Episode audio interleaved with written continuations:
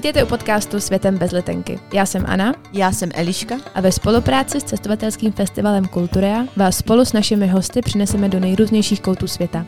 Provedeme vás tradičními způsoby cestování a snad vás inspirujeme k vašim dalším cestám. Dnešním hostem třetího dílu je Hana Trávníčková, která nám poví o svých zážitcích z Erasmu. Ahoj Hani, vítáme tě tady dneska u nás. Taková první otázka. Chtěla jsem se zeptat, jak se cítíš, když dneska nahráváš svůj první podcast. Byla jsi dneska ráno trošku nervózní nebo úplně v pohodě? Tak ahoj, děkuji moc za pozvání. Nervózní jsem byla, to můžu uznat, ale já jsem se snažila nějakým způsobem připravit, protože jsem tam byla vlastně 10 měsíců, takže jsem si psala i dejník a tak jsem si to dneska pročítala a to mě dost uklidnilo, protože mm-hmm. tam mhm. bylo spoustu těch krásných zážitků, takže jsem vlastně příjemně naladěná. Ty jsi psala deník jako celých deset měsíců, nebo si píšeš ne, už nějak dlouho? U mě je docela problém zůstat jako konzistentní u nějaké věci, mm-hmm. ale nějakým způsobem jsem si psala deník, nebylo to každý den, ale třeba třikrát týdně se tam mm-hmm. jako ta poznámka objevila, mm-hmm. i když mhm. by to byly jenom odrážky, fotka nebo cokoliv, nějaká myšlenka. Takže nějakým způsobem jsem si to připomenula a bylo to krásný. Akorát mě teďka trošku mrzelo, že jsem to nepsala vyloženě každý den, protože nějaký mm-hmm. momenty určitě tam jako se schovaly a zapadly. Ani mě by zajímalo první reakce na to, mm-hmm. když jsi přistála. Tak já jsem vlastně, když jsem tam letěla, tak já jsem vůbec netušila, že tam budu 10 měsíců. Já jsem tam jela vlastně na jeden semestr. Já jsem letěla z Vídně, bylo to nějak jako hodně ráno, nevím, nevím kolik, kolem páté. Celý ten let byl tam v noci, já jsem vůbec nespala. Přijela jsem do té Larnaky a já jsem se cítila hrozně pišná na sebe, že jsem jako něco takového dokázala, že tam jsem s tou krosnou, s tím, s tím velkým kufrem a, a vším. A moje první reakce bylo, tak jak se sakra dostanu do té Nikozie, tam kam mám být. A vůbec jsem jako vystrašená docela z té autobusové dopravy tady, protože v Česku je to nádherný, mhm. všechno víme jízdní řády, ale tam to bylo jako, že nic nešlo dohledat, ale nějak jsem to zvládla a takový první zážitek, který si pamatuju, je, že jsem, k, jsem se potřebovala dostat do té Nikozie.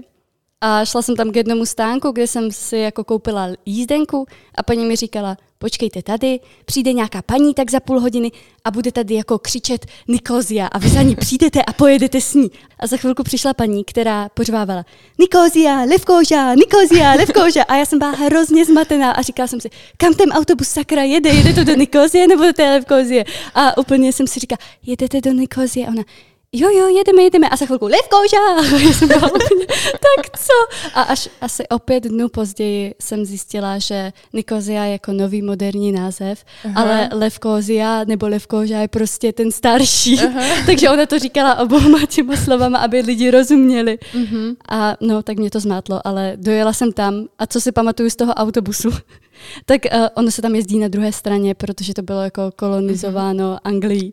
A já jsem to nevěděla a teď jedeme v tom autobuse a já se podívám na to místo toho řidiče a tam prázdno a já byla úplně, jak ten autobus jede. Jaký je jejich národní jazyk? Tak je tam řečtina. A jo? na turecké straně je turečtina. Bohužel oni to nemají tak, že by na té kyperské straně se učili nějak aktivně turečtinu a na turecké straně řečtinu, což je škoda a co jsem potkala nějaký jako lidi mého věku, tak to vnímali jako, že by se chtěli naučit turečtinu, protože by se chtěli domluvit. Mm-hmm. Jak to mhm. bylo s angličtinou? Neřekla bych, že úplně všichni mluvili mm-hmm. nádherně anglicky, ale velká většina anglicky uměla, což bylo skvělé. Hlavně na letišti jako musí umět, mm-hmm. protože tam přijedou cizinci. Ale já jsem pak vlastně dojela teda tím autobusem do té Nikozie a snažila jsem se dostat na ty svoje soukromí koleje. A já jsem taková jako ambiciozní a nevěřila jsem autobusům a byla jsem zmatená, nechápala jsem, jak se dostanu. A tak jsem si řekla, hej, 8 kilometrů to prostě ujdu, to je úplně v pohodě. Takže 8 kilometrů, víc než 30 stupňů, rozpálený asfalt, já mám na sobě ponožko boty, takže mě pálí zem. Jedu s tím kufrem, krosnu na zádech. Mě zastavovali pořád samý auta, že jestli nechci svíst, tak si říkám, přece ten první den nenalezu někomu cizímu do auta. No jenže potom uh, zastavil jeden pán u mě a říká mi, Kriste pane, když ty prostě tady jako chodíš bosky, ty máš ponožky jen na noze. A já, ne, to jsou boty, fakt, to jsou boty. A teď jsem se mu to snažila vysvětlit, že to jsou boty. Pán mi nechtěl uvěřit, řešili jsme to asi pět minut a já jsem mu nakonec do toho auta vlezla.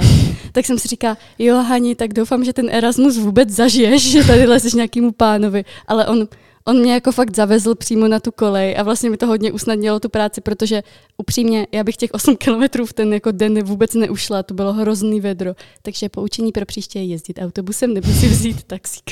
A já jsem tam přijela v září a mm. ono tam bylo jako fakt neskutečný vedro a od, mm-hmm. od té země prostě, ať můžu rovnou i uvíct příklad jako typických kyperských chodníků. To není tady, jak je v Česku, že máš chodník uspůsobený i kočárku, že jo, prostor. Tam je prostě chodník, kde je prostor na jámu, kde se vysází strom, takže ty prostě to nemůžeš obejít, na, na chodníku parkují auta, jsou tam popelnice, je tam úplně všechno, je to takový slalom. A teď mm-hmm. si vím, že to jede s tím kufrem.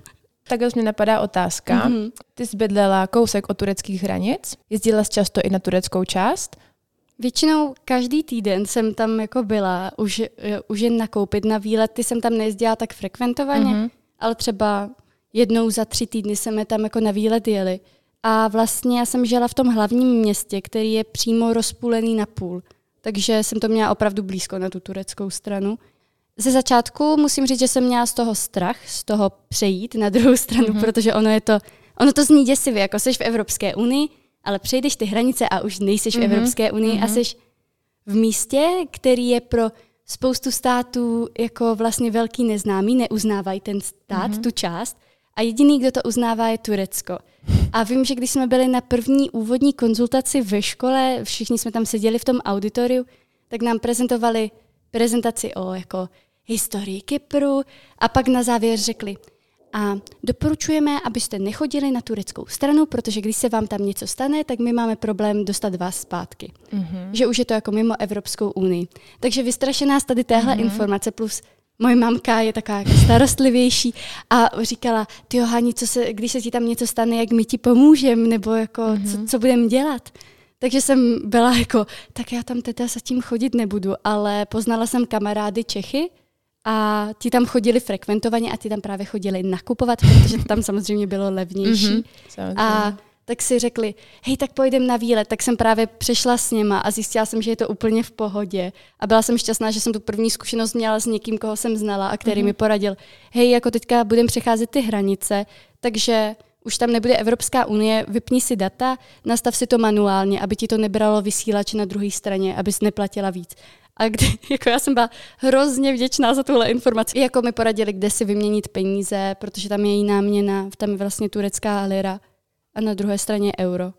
Teď, když se takhle zbavíme i o tom Turecku a mm-hmm. Řecku, tak mě to právě zajímá, jak je to sídlem.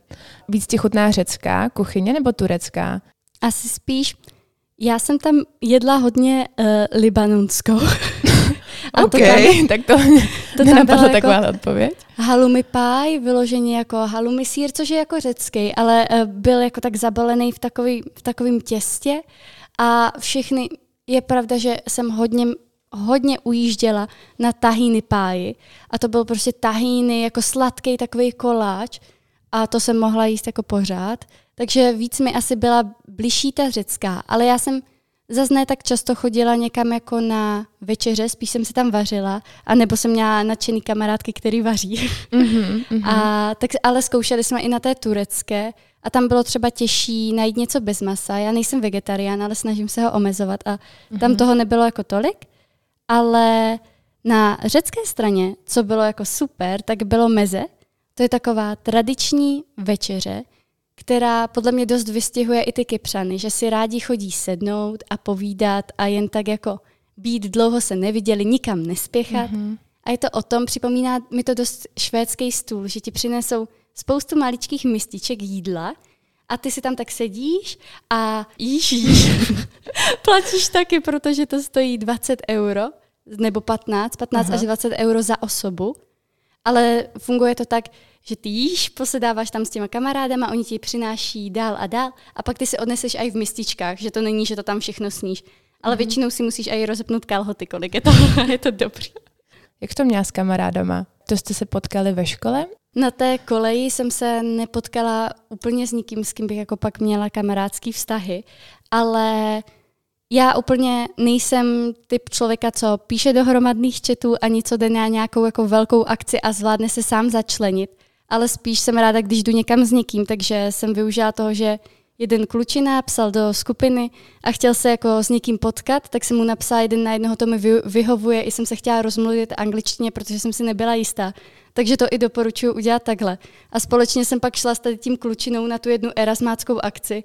A tam už jsem potkala ty svoje dvě kamarádky, s kterými jsem strávila, nevím, šest měsíců. A už jsme jezdili společně na výlety.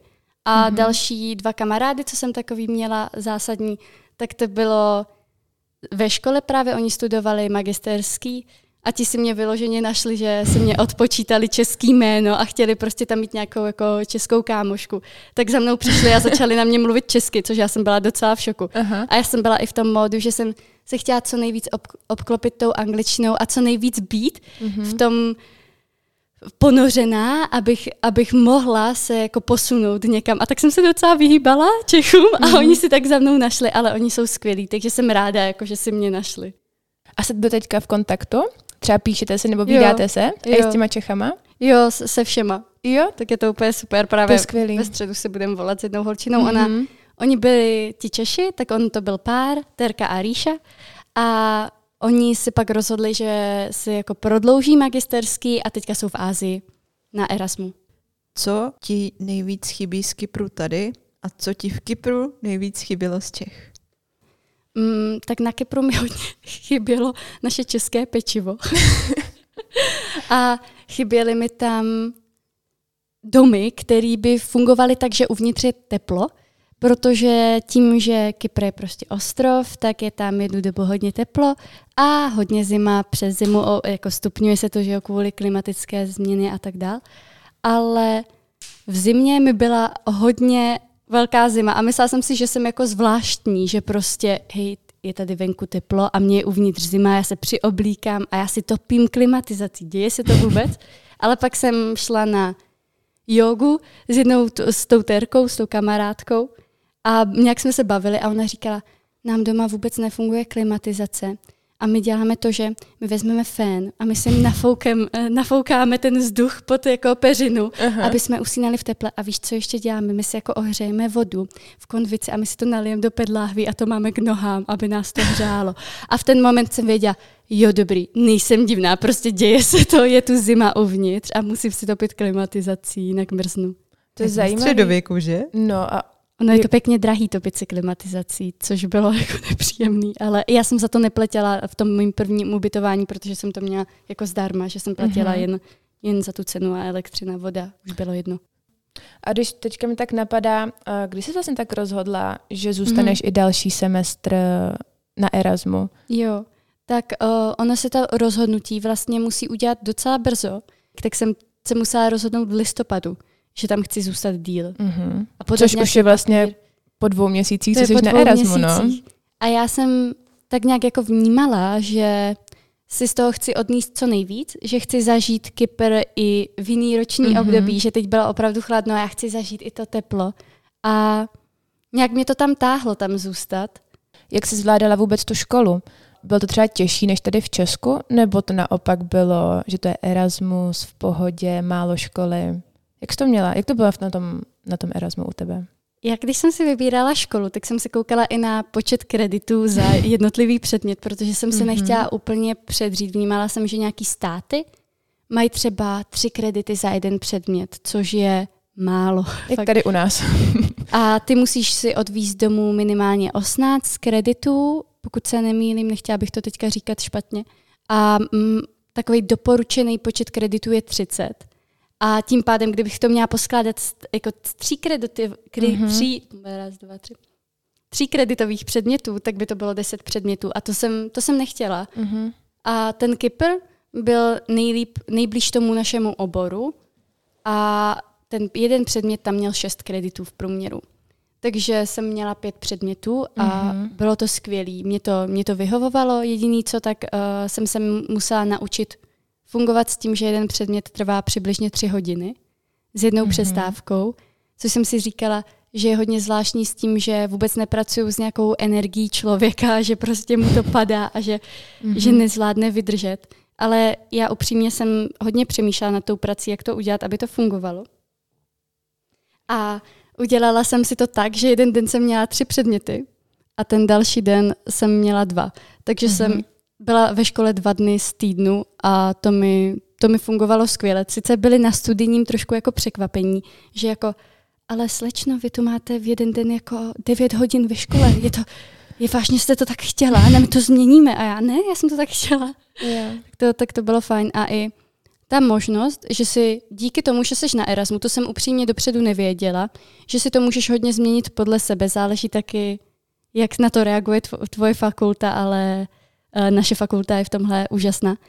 A spočívalo v to v tom, že prvních 14 dnů máš na to, že si můžeš vyměnit nějaký předmět, který ti například nesedí, učí se tam něco jiného, nebo nebo má tvůj učitel silný řecký přízvuk a ty mu vůbec, ale vůbec nerozumíš, i když, i když studoval v no, Americe. No, to jsem se právě že chtěla zeptat s tou mm-hmm. angličtinou, že je super, že třeba někdo umí perfektně anglicky, mm-hmm. ale může tam mít ten přízvuk, že mu vlastně vůbec nerozumíš. Jo. Takže se to stalo. Stalo se mi to. Vlastně jsem měla pět předmětů a dva z toho měl jeden učitel, kterýmu já jsem nerozuměla.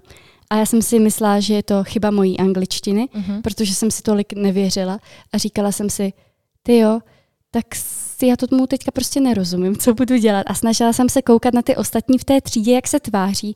A jsem to z jejich pohledu vůbec nemohla poznat, oni se tvářili tak neutrálně. Mm-hmm. Ale jako občas se stalo, že odpovídali jinou věc na to, co on se ptal. A pak jsem se začala bavit s jednou slečnou na chodbě, která měla jako vynikající angličtinu. A ona mi říká, já mu vůbec nerozumím. A já úplně, jo, dobrý, tak já mu taky nerozumím, není to moje chyba a tak to začnu nějak řešit. A tak jsem se rozhodla, že si vyměním tři předměty z pěti. A byla jsem moc šťastná, že jsem to udělala, protože ten třetí předmět byla angličtina, kde jsem byla jediný Erasmus, jako Erasmus student té třídě. A oni se učili úplně základní věci, jako procházeli ten přítomný prostý. Mm-hmm. A ona jim to občas i vysvětlovala v řečtině, tak jsem si říkala, to nemá vůbec smysl, abych já v té třídě byla, ještě to komplikuju. Takže jsem si vyměnila tři předměty z pěti a bylo to jako moje nejlepší rozhodnutí, protože jsem ty další předměty, já jsem měla tak úžasný profesory, že jsem si to moc užila. A vlastně celý to v angličtině bylo pro mě výzva, ale i jsem si to užila, že to bylo mm-hmm. skvělý. A ano, nerozuměla jsem něčemu, musela jsem se připravit. To jako učila jsem se prostě, abych zvládla pak v testech jako odargumentovat to, co si mhm. myslím, mm-hmm. abych měla slovní zásobu. Mě tak napadá, jestli ještě někdy plánuješ třeba jet na Erasmus jestli teda budeš pokračovat ve studiu, jestli by ti to lákalo. Mm-hmm. Tak eh, já mám takový divoký plán, vůbec nevím, jestli vyjde. Eh, příští rok bych chtěla dobrovolničit, dát si rok pauzu od studia a ujasnit, ujasnit si, co bych chtěla dělat dál. A takový můj plán je jít eh, na školu na magisterský v zahraničí a z toho zahraničí jet ještě na jeden Erasmus. A už nevím, jestli to není náhodou moc překombinovaný, ale uvidíme. Uvidíme. Máš možná nějakou destinaci, která by se ti líbila, hmm. kde by se chtěla studovat v zahraničí? Vlastně vůbec nevím. Asi to hodně záleží na tom, co vlastně budu chtít studovat, mm-hmm. protože to je ta otázka, jestli zůstanu v marketingu, nebo se třeba posunu trošku do psychologie, do coachingu, mm-hmm. nevím, něco asi možná tímhle směrem. Hlavně, ať děláš něco, co tě baví. Děkuju. Jo, to je nejdůležitější najít si školu, která tě baví a neučit se jenom pro titul. Doufám, že ti to všechno vyjde. My moc děkujeme, že jsi dneska přišla, že nám tady řekla všechno o Erasmu na Kypru. Určitě. Tak se měj hezky a my moc děkujeme. Vy taky, tak ahoj.